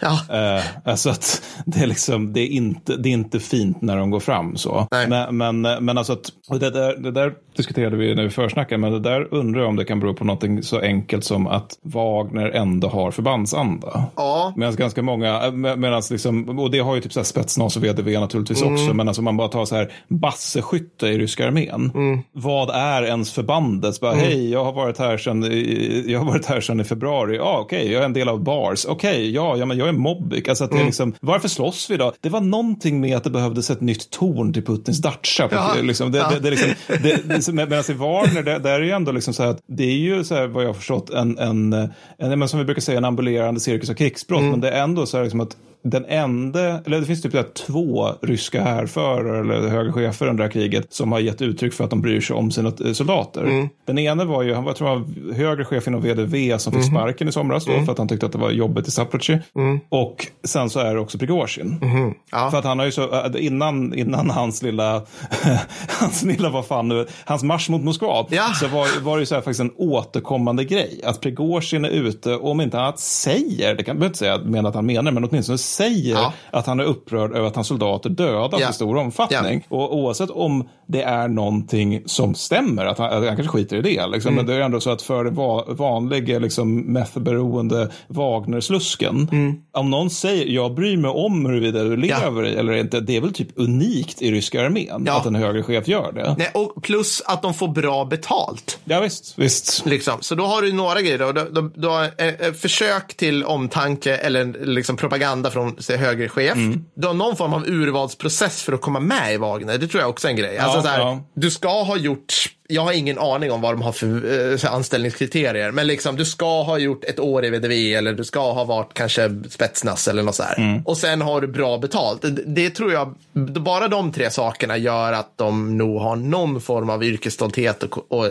generell kompetens. Mm, mm. Liksom. Ja men absolut, precis. Men får jag, får jag fortsätta ja, berätta förlåt, lite förlåt, om, okej okay, så här, så hur illa är ryska armén? Mm. Ja, det här var så här, när han berättade, jag tror, ja, jag ska inte säga det var nästan så här, är det här sant? Det, han, eh, Helge beskriver att det är mycket våldtäkt av nyrekryterade i ryska armén. Just det. Mm. Mm, eh, känsliga lyssnare varnas. Alltså, eh, nu vet jag att vi har unga människor som lyssnar på det här. Ja. Fundera på om du ska lyssna vidare, på riktigt. För det som händer är, då, då är det att Helge har sett filmer utav, eh, alltså som man har tagit, mm, jag vet inte, man har tagit folks mobiltelefoner. Det har dykt upp på telegram ja. eller man har erövrat mobilen mm. och sådär. Där de har filmat ryska soldater som jagar i fatt nyrekryterade, alltså mobbix från någonstans och våldtar dem i allt ifrån liksom baracker eller vad, liksom lagerlokaler eller vad det nu är, förläggningar. Ja. Liksom. Det sjuka är att jag har hört samma sak från afghanska armén mm. under tiden jag var i Afghanistan. Så för, för att göra om det här till en slags sociologipodd igen ja. då. Vad fan är det som händer i dåliga arméer, Mattis? Ja, det... I någon sjuka machokultur. Ja, Vad är det som händer? alltså där, liksom i afghanska armén, då visar de liksom så här, här, våld, här liksom våldtar vi en bypojke. Men just det här, Alltså, eh, jag fattar inte nej, liksom. Nej. nej, men det här är ju det hårdhetsstyrkande biceps VDV-tramsets på något sätt yttersta konsekvens känns det som. Ja, det, det, det, ja. det, blir väl så här, vi ska göra riktiga män av er, vi ska ja. våldta er. Det, ja, jävla pack. Jag, har, jag, har jag tid med en, um, en, kort, en kort anekdot från Helge? Ja, kör hårt. Apropå det här. Helge var Helge var väldigt trött när jag, när jag pratade med honom. Mm. Eh, han stod i skiten. Jag ömmar för honom, så jag hoppas han tar hand om sig själv. Och eh, då är det så att han, det han gjorde som instruktör var mycket att ta emot folk när de kom tillbaka från uppdrag och strider och sådana här saker. Mm. Så den här historien hörde han från en pluton som kom tillbaka mm. från ett anfall. Så han var inte med om det här själv. Jag tror att hade han varit med om det här själv hade, jag, hade han nog aldrig berättat det. För det är en sån här grej som jag tror att Ja, mm. så han, eh, en pluton då från hans, eh, jag antar att det var alltså, de kör framåt, de har fått order om att ta en skyttegrav, de framrycker i någon form av eh, fordon, inte stridsfordon, mot den här skyttegraven. Det säger att där ska det finnas ryska soldater, mm. Mm, ungefär. Den ska vara lätt försvarad och så vidare. och så vidare. Informationen visar sig vara fel och vägen dit fram är absolut inte röjd, utan ett fordon går på en mina. IVEC-bilarna, eh, alltså, som de lastar på då och ska dra sig tillbaka, jag antar att det här är enkel väg på något vis. De blir beskjutna på vägen tillbaka från okända ryska ställningar. Två av tre fordon slås ut, man tappar folk ja, omedelbart. Ja. Det finns ingen skydd och skyl. Så de bestämmer sig för att vända om igen och anfalla de här skyttegravarna igen då. För att ta sig ner i dem för att få skydd. Ja, check. Så det är lite grann VK1 här. Ja, det, liksom. det in, vi vill ner, vi vill ner under mark. Där, liksom. det, nej. nej, en väldigt dålig situation. Vid, vid första skyttegravslinjen som de tar sig framåt till och tar sig ner i så upptäcker de att ryssarna lämnat sina döda mm. i hundratals döda som har legat i solen i en månad. Fy fan. Oh. Mm, så de har svält återigen känsliga lyssnare varnas. Nu börjar de här ukrainarna då, de får ta, ryska, ta emot rysk artillerield. De gör köttfärs av alla, alla liken. Mm. Som ligger där. Så det regnar alltså köttslamsor över dig. Ja. Ukrainarna väljer att trycka på igen för att ta sig vidare till en andra skyttegravslinje. För nu är de ändå inne i det här så de väljer liksom att slutföra sitt uppdrag. Handra, halvvägs till andra skyttegravslinjen så dyker levande ryssar upp. Mm -hmm. det var ju mm en, en omväxling. Ja. De beter sig som zombies. okay. De, så här, de, de, bara, de så svamlar runt, de tittar inte, de, bara, de, de skjuter utan att sikta. Liksom. De, är helt, de beter sig som zombies. Är de shellshocked eller vad, vad är det liksom? Ja, jag kommer till det. Okay. Så de är nedkämpats rätt fort helt enkelt. Mm. Det man upptäcker då när man har tagit de här, det är det att istället för att ge eh, sina soldater mat och vatten mm. så, har man gett, så har ryska ledningen gett dem metamfetaminsprutor. Just det. Så att de ska bara orka. Just det. Med mm. slutresultatet att de är helt bäng. Ja. Det här gör att de bland annat har liksom man upptäcker att de också då har bajsat i sina egna sovsäckar. Vilket gör att man kan märka av om man är nära en skyttegrav eller liksom ett värn eller en förläggning, en nedgrävd förläggning, Mm. alltså man har grävt ner. Om det, om det luktar bajs där helt enkelt. Där är det ryssar liksom. Jesus. Så att, och det gör det också lätt då att ha ihjäl de här ryssarna och rensa dem. Men bara insteg, men det, det där är någonting som jag har tänkt på när man har sett alla jävla Helmet Can-filmer. Det är hur mycket bråte det är i ryska ställning. Att det verkar liksom inte finnas någon som städar. Eller liksom folk verkar bara slänga skit omkring sig. Ja. Så det, det finns liksom ingen disciplin. Nej, inget alls. Så att, eh, ja, så, så att efter, eh, alltså det här ryska, oh, vad ska man säga, det här ukrainska plutonen då som var ute, tog förluster och blev av med sin mest omtyckta soldat och sådana här saker och ting. Så eh, Helge fick ju ta emot dem när, han kom, när de kom tillbaka och berättade om det här. Men jag, jag, jag liksom, jag bara säger det som ett utslag av att jo, vi liksom modererar bilden av ukrainska armén här nu, men, men den ryska, Nej. alltså det är inte, Nej. det är liksom inte ens människovärdigt på första steg. Alltså det är inte ens. Vi skulle inte behandla djur på det här viset alls. Alltså det är så vidrigt. Ja, det är det verkligen. Det är det verkligen. Det, det, precis, man, man får verkligen... Det, precis. Precis, det känns...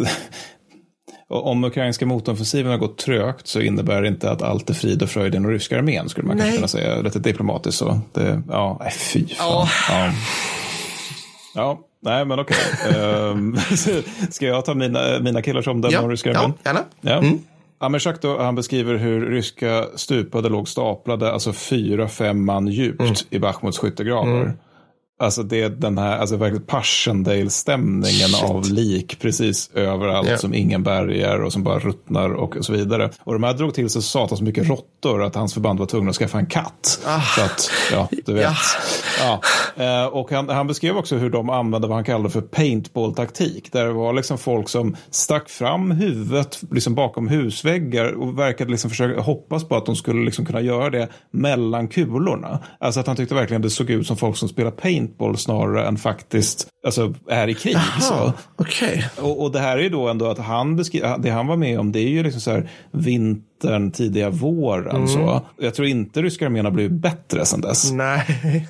Och, eh, han beskriver, och från den tiden beskrev han också alltså bokstavliga vågor som anfaller i dagar. Han kallar dem för lemmings upprepade gånger, att de bara springer rakt in i döden. Viktor, han beskriver mer, han, han, det här som vi har skämtat om, om typ så här första världskrigsarméer, alltså att de är total war-organisationer. Och det, han, han beskriver typ som det, Ja. alltså att Spetsnaz och VDV tycker han är mycket bra. De, de är liksom läskiga att slåss mot. Men sen så har vi Mobbix. Ja, Skaven Slaves. Ja men alltså exakt, det med expendable, hela den Ja. grejen. Ja, men alltså, de, de, de, de, de är urusla. Och han, han hade en ganska intressant analys där, för han menar att, att ryssarna, de var bättre soldater i början av kriget, Aha. men var sämre på förbandsnivå. Ja, intressant. Alltså att förbanden fungerade sämre då, medan nu är det typ tvärtom. Att förbanden har ändå börjat, ja men det har väl funger, börjat fungera någorlunda. Liksom. Men att soldaterna är liksom sämre än vad de var i början av kriget. det är ju intressant. Det betyder ju att det kommer alltså förmåga till förändring och inlärning från högre ort i, Ja. I ryska armén. Men att det inte sprids neråt. Nej.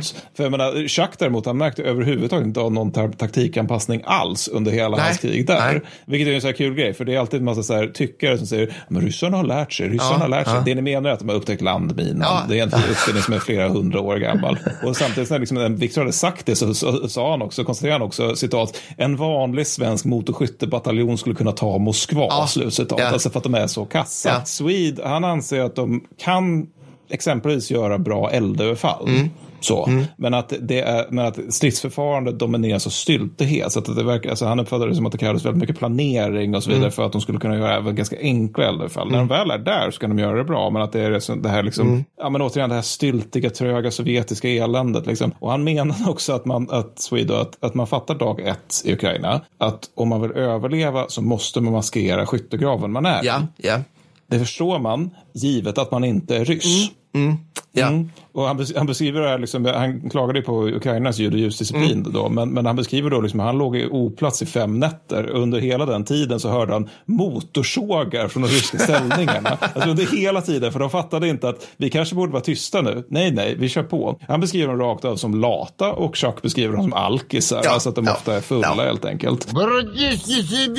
Så är det. Men, och, och, och Viktor däremot be- beskriver dem som extremt ineffektiva. Alltså att de, de är liksom så här JAS-aktiga, så där dyra precisionsvapen kan sättas in mot tomma byggnader Ja. eller civila mål. Liksom. Alltså att det, det är liksom bara ett slöseri med resurser egentligen. Mm. Och sen är det det här med liksom att alla tre beskriver det här som liksom en Alltså oberoende av varandra beskriver det som en, alltså en krigsbrottsorganisation av rang. Ja. Ja. Alltså att Chuck beskriver hur Wagner är benägna att liksom bara mörda och tortera fångar när de ens tar dem. Mm. Alltså han hade med sig, han hade liksom med sig extra ammunition för att kunna skjuta sig Ja. Ifall han skulle bli tillfångatagen i Bachmut. För det, det var så tydligt att man vill inte hamna i Wagners klor. Liksom. Och Swede, han sa att beskrev hur ryska soldater liksom genomför alltså planerade eldöverfall mot civila och tydligt utmärkta ambulanser. Och eh, liksom Viktor, hur liksom tunga vapen sätts in mot vad som ganska uppenbart är civila bostäder. Och det är här någonstans man kan bli lite trött i ögat på ryssvännerna. Det blir man ofta. Det blir bara... Ja, nej, men alltså, de, har ju, de har ju förklarat det långsamma rysk, ryska framryckningstempot med att ryssarna gör sitt yttersta för att inte skada civila. Och alltså, om man är helt oförmögen till att ta in information, då låter ju det som en klipsk betrak eh, betraktelse. Men om, ja, nej, det, man, där blir man liksom, jag vet inte, där är någonstans att jag, jag blir på något sätt som människa upprörd av det. Liksom, för jag förstår inte, hur kan du vara så dum att du säger och skriver sådana här saker? Alltså, hur kan du vara så korkad? Jag blir liksom upprörd över att du är så dum och så fanatisk på din sak. Ja. Ja, men så kan det väl vara. Men så ry- ryssarna är, de, de, man skulle kunna säga så här, ryssarna håller på sina traditioner. Ja. Och Ja. att döma av det som mina beskriver i alla fall så finns det ingenting som tyder på att de egentligen blir bättre. Nej. Nej. Men jag har ett litet avslut om inte du har någonting att tillföra. Jag är, jag är lite nyfiken på hur framtiden ser ut för dina grabbar. Var du inne på det i början Ja, lite nej, grann? men det, det, det, jag, jag Ah, har okej. lite om det Mm. faktiskt. Ja, det vi tar det sen. Mm. Eller, eller, eller hur ser framtiden ut för, ut för dina grabbar? Ja, nej men ja, precis. Kort då, Mm. jag ska bara säga. Alltså, så här, ja, Johan, han, han försöker komma tillbaka, Mm. men har strul med visum, vilket är intressant för att nu helt alltså, så här, man, man kan tycka så här att det här är någonting som ukrainska staten borde liksom prioritera, Mm. att liksom vi får in, alltså rulliansen av folk från väst, det är rätt bra. Ja, ja. Men nej, nej, nej, utan det är fortfarande så här pre-2000, eller 2014 eller 2022 Mm. sta- style på det här. Och jag har själv sökt visum i sådana här länder och det är så hopplöst. Det är en process kan man säga. Mycket stämplar. mycket stämplar och mycket liksom oservice-minded personal. Liksom. Men han försöker komma tillbaka och ska, ska fortsätta sin logistik. Helge har ju inte lämnat än, men han är lite så här, alltså han, han säger så här, det var tungt nu ett tag. Men jag känner inte att jag kan gå, det är jättebrist på allting här och det känns ruttet att sitta hemma. Så jag, han ska sikta på att åka hem en liten runda i några veckor, hyra ut huset så han har råd att fortsätta och göra sådana här Jesus, saker och sen ja. åka kvar. Liksom. Men han får se hur länge, han liksom, om man säger hela, hela hans kallar det insatser, han får se hur länge han pallar. Ja. För man blir mörk, man blir rätt, lättretlig och mörk i sinnet. Det kan man ju förstå. Jag, jag tycker inte det är något fel alls om någon som Nej. har stridit frivilligt för ett annat land känner att han har gjort sitt. Nej, jag är verkligen, jag, jag tycker, det är svårt att kräva att de ska vara där tills, tills Nej. Moskva är taget. Eller liksom, Nej. det, jag har, nej. Nej. Nej, men alltså mina tre, de är ju allihopa överens om att det var en god sak att slåss för. Mm. Men samtidigt så upplever jag alla tre som mer eller mindre desillusionerade. Mm. Och det tycker jag också det är förståeligt. Alltså man åker ner för en god sak och man hamnar i ja, men korruption, byråkrati, Mm. en massa skit. Liksom. Och Chuck, han är hemma nu och mår eh, rejält dåligt Mm. av krigsupplevelsen. Det var ett väldigt bra samtal, men det är också uppenbart att han, han mår väldigt dåligt Mm. av det. Han sa det själv också. delen. Och han åkte hem på grund av just korruption och skit. Mm. Ja, Men droppen blev, det var, det var väldigt rörande när han berättade över det, men, men han är ju barn. Ja, jo. Och dropp, droppen blev liksom när hans son då mässade i versaler, pappa du måste komma hem nu. Mm. Och det, det hugger ganska hårt i pappahjärtat att höra det. Alltså. verkligen. Och då är jag inte i en översvämmad skyttegrav grav i Bachmut. Nej. Och Viktor, han överväger att åka ner igen, men inte då för Ukraina utan för sina kamrater. Mm. Alltså det som talar emot då, som han uttryckte det, är att man inte orkar med hur mycket järnsubstans och exponerad fettvävnad som helst. Nej. Eh, Det kan man förstå. Och det som talar för är citat, man älskar de där snubbarna och vet att de är dumma i huvudet och kommer att dö om man inte hjälper dem. Slut citat. Så my, my war is over and I miss it so, som någon uttryckte saken. Swede, han funderade mer allvarligt på att återkomma för att hans hjärta brinner fortfarande för ukrainska folket. Och för det som man kallade grabben bredvid en bra person och honom vill man inte överge. Slutcitat. Och för min del så skulle jag, upp, skulle, tänkte jag avsluta med en liten hälsning från Swede. För jag tror den, den är rimlig att göra. För han var väldigt uttrycklig med följande. Alltså att överväger man att åka ner så bör man fundera fem gånger innan man gör det. Ja. Ja. Och ska man åka så ska man vara erfaren yrkesmilitär och singel. Mm. Och det räcker inte med att åka för sympatins skull eftersom då kommer man bara bli de- desillusionerad. Mm. Inte minst eftersom krig är tristess blandat med fasa. ja, det är bra. Japp. War is boring och ja, War is hell. som vi krig är tråkigt. Jajamän. Jag eh, säger alla de som, ja till, till dina då, om de lyssnar. Mm. Jag kan ju rekommendera veteranmottagningen på Akademiska Uppsala. De är ju specialiserad på Jajamän. den här typen av upplevelser. Eh, passa, ta det, ta det, gör det, sök er dit. Punkt, Ja. säger jag. För att det är fan, det ska de göra. Det är våra skattepengar som har satt upp det. Och det har tagit många år av eh, lobbande för att det där ska finnas. Jag tycker de ska få lite att bita i. Inte bara folk som är ledsna i ögat. Nu försöker jag inte på något sätt förringa det. folk som är ledsna i ögat. Men, men, man blir, men man blir lite så här, alltså, jag, jag blir lite grann Alltså, det, eh, det skulle vara så jävla intressant att veta gradskillnad på något vis från liksom, jag mådde dåligt efter att ha varit i Afghanistan till jag mådde dåligt efter att ha varit i Bachmut. Ja. Alltså förstår Ja, du vad jag menar? absolut. Alltså in, inte, inte att det ena, inte att man kan, jag vet inte hur jag ska ta mig ur det här nu. Men jag, jag, är- jag, jag tycker bara söker dit. Ja. För att jag vill att ni ska må bra. Ja, och jag, vill att, jag jag vill att veteranmottagningen ska få den inlärningsprocessen. Mm. Att prata med folk som har varit i fucking industrikrig Mm. på det viset. Nej, jag håller med. Jag håller med. Ja, eh, det var det vi hade tror jag. Ja, eh, vårt fjärde och lite, lite mer annorlunda Ukraina-avsnitt. Kan vi säga så, Det Mattis? tror jag vi kan säga. Och jag hoppas inte folk blir förbannade för det vi har sagt. Eftersom jag vill återigen stryka under att vi högsta grad är på Ukrainas sida. Men det är Ja. därför som vi vill att det ska liksom gå lite bättre för dem. Vi har ju till exempel kvar vår Åt helvete med Putin-merch där vi sk- skänker alla pengar till eh, Läkare Utan Gränser. Mm. Som har ett sjukvårdståg som rullar i Ukraina, vilket jag tycker är ballt. För det är, det är ju bara ett steg ifrån att beväpna det och sätta pansar på det så skulle vi få pansartåg. Så det är ju nice. Ja, ja, ja, men precis. Då är vi redo. Då är vi tillbaka till den sanna äran. Då är vi ju hemma tycker jag då. Men nästa Ja, mm. avsnitt, det blir ett Patreon-avsnitt. Jajamän. Kan, det det handlar, kommer då handla om planer som inte blev av. Jag kommer prata om Operation Unthinkable och du kommer prata om Operation Rädda Norge slash Danmark. Ja. Har jag bestämt Ja, här och nu. ja, det är bra. Det visste inte jag om innan, men det gör jag Nej, gärna. nej, nej, Ja. men jag, jag har en bok om Operation Unthinkable som jag tänkte, har velat läsa länge, så Ja. jag tänkte att det blir bra. Det blir nog lite glättigare än det här tror jag också. Det blir mycket glättigare och passar. Det, det är ju läskigt att vi är lite aktuella, Mattis. Mm. För att den här Oppenheimer har ju nu eh, sparkat igång diskussionen om var det dåligt att släppa kärnvapen Ja, och hela det här igen. Mm. Vilket gör att den här eh, faktan om att USAs Purple Hearts från andra världskriget som tillverkades inför Mm. Operation Unthinkable fortfarande delas ut då. De 144 000 som Nej, det, tillverkades. det eller något här där. Unthinkable, det är när Churchill bestämmer sig för att han Nej, kanske vill ha krig med. Sovjetunionen. Gud, sorry! Ja. Inte downfall. Ja. Nej, men alltså, det här blir ju Churchill-mys Ja. istället. Jag vill, vi kommer ha ut, kunna utnyttja alla hans fylleljud som Fredrik har i en liten mapp. I thought was a muting quotation I read this morning. Fredrik, klipp allt. Och avsnittet efter det blir, för det, de som inte är eh, patroner, de, de, de, det blir om, om eh, tyska arméns arbetshästar Yes. under andra världskriget, Yes. men det, vilket vi menar Panzer 4 och Stug. Stug, stug, stug. Ja, det kommer bli jättekul. Mm, ja, alltså, jag älskar att få wearaboa mig. Alltså, så är det. det. Vet alla om och jag är ledsen. Nu går vi all in. Jag förstår, jag förstår. Guilty pleasure och så vidare. Och så Ja. vidare. ja, men det blir roligt. Lite pansarmys. Det blir pansarpris. Tack alla ni som lyssnar. Tack alla patrons som gör det här möjligt. Stort tack. Så hörs vi snart igen. Yes. Ha det fint. Ha det fint. Hej. Hej då.